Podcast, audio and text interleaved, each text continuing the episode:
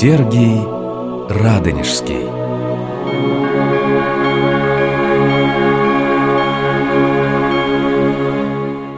Здравствуйте, уважаемые радиослушатели, здравствуйте, дорогие друзья. Мы продолжаем рассказ о истории Троицы Сергиевой Лавры, вспоминая 700-летний юбилей со дня рождения ее основателя, преподобного Сергия Радонежского. Мы говорили о таком явлении, как царские богомольные походы, ну, конечно, пик вот этих вот торжественных процессий, направлявшихся к Троице Сергию, как тогда говорили, приходится на царствование тишайшего государя Алексея Михайловича.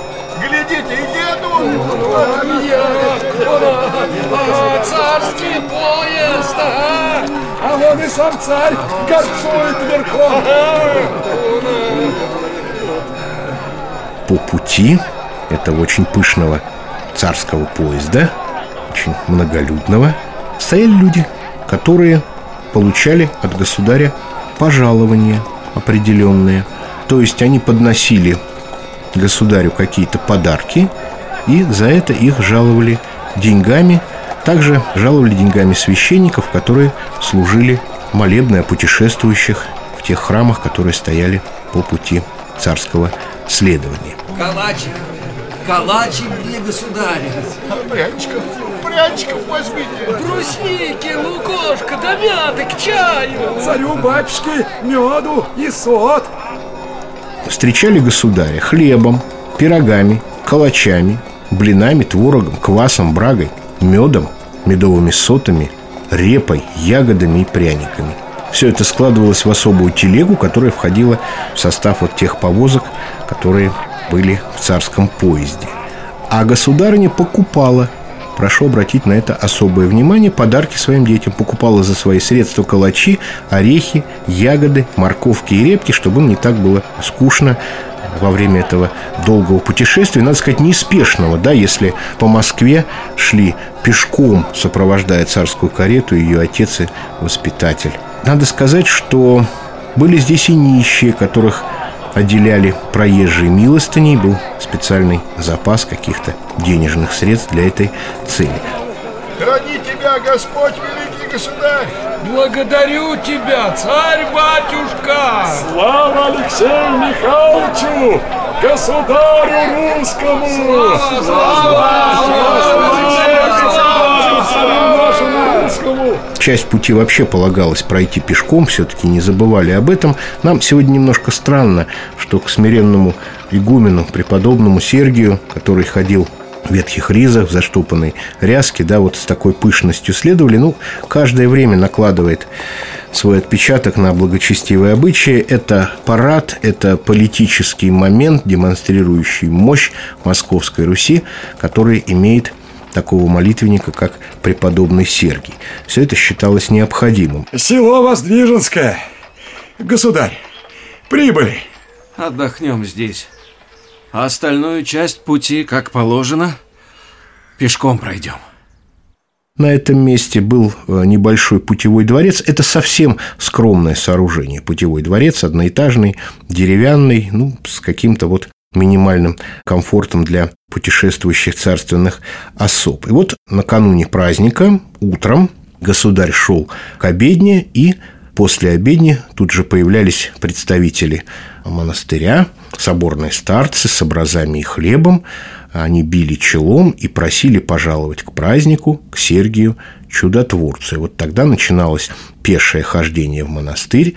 Во второй половине дня монахи служили малую вечерню, потом три часа звонили в колокола, служили великую вечерню и затем встречали государя во вратах обители.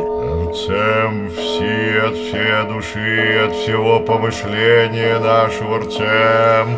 Господи помилуй, Господи помилуй, Господи помилуй. Господи, Вседержителю Божий, Отец наших, молим Тися, услыши и помилуй. Господи, помилуй, Господи, помилуй, Господи, помилуй. Помилуй нас, Боже, по велице милости Твоей, молим Тися, услыши и помилуй. Господи, помилуй, Господи, помилуй, Господи, помилуй. Был архимандрит и дьякон, который возглашал Ектенью о царском здравии. То же самое повторялось во всех храмах, которые обходил государь, прикладываясь к святыням, к мощам преподобного Сергия, к иконам. Господи Иисусе Христе, Сыне Божий, помилуй меня грешного. Без числа согреших, Господи, помилуй меня. Кресту Твоему поклоняемся, Владыка, и святое воскресение Твое славим. Затем архимандрит вручал царю посох, чтобы ему не тяжело было, чтобы он стоял, опираясь на посох во время действительно очень продолжительного монастырского богослужения. Завершалось все это на крыльце царских келей, где государя подчивали питьем, и он в ответ также подчивал монастырских старцев во главе с архимандритом. Ну и затем ночью совершалось богослужение утреннее с некоторым перерывом обедня, в час который государь укажет. И потом была, конечно, трапеза. Очи всех на Тебя, Господи, уповают, и Ты даешь им пищу во благовремени, отверзаешь и Ты щедрую руку Твою, и исполняешь и всякое животно благоволение. Аминь. Аминь. Царь угощал братью. Ну, это был праздничный стол, устроенный на средства государя. Кроме того, он лично жаловал монахов, как так очень трогательно и по-детски, раздавая им ковришки и именинные пироги. Именинный пирог – это определенный жанр пожалований, да, и считалось, что это очень почетно, если государь вот отделил лично ковришкой или этим самым пирогом. Если самого государя не было, то в этом случае все равно монахов кормил из своих рук ближний боярин, специально назначенный, а государь отдыхал в кельях. Ну и затем начинался обратный путь, также неспешно, с остановками. На въезде в Москву государя встречало уже московское духовенство. Обычно пребывал крутицкий митрополит, ближайший иерарх, помощник патриарха, привозил ему святую воду. Ну и ночевали перед въездом в Москву в путевом дворце в селе Алексеевском. Напоминает нам о тех временах, построенная, правда, уже при сыне Алексея Михайловича, Федора Алексеевича, церковь Тихвинской иконы Божией Матери, где по сей день сохраняются такие вот царские моленные комнаты ну, для того, чтобы там можно было уединиться во время богослужения, не отвлекаясь и, в общем-то, не привлекая к себе внимание других людей, которые на тот момент окажутся в церкви.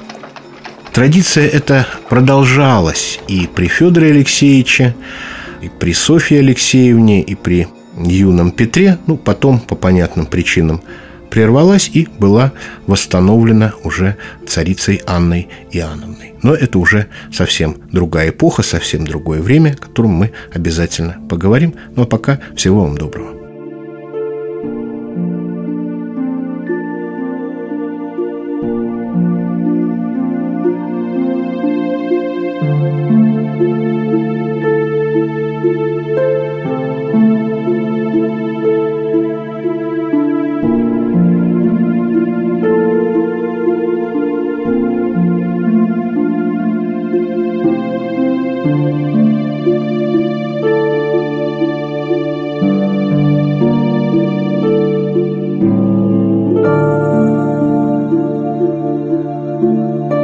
Lord.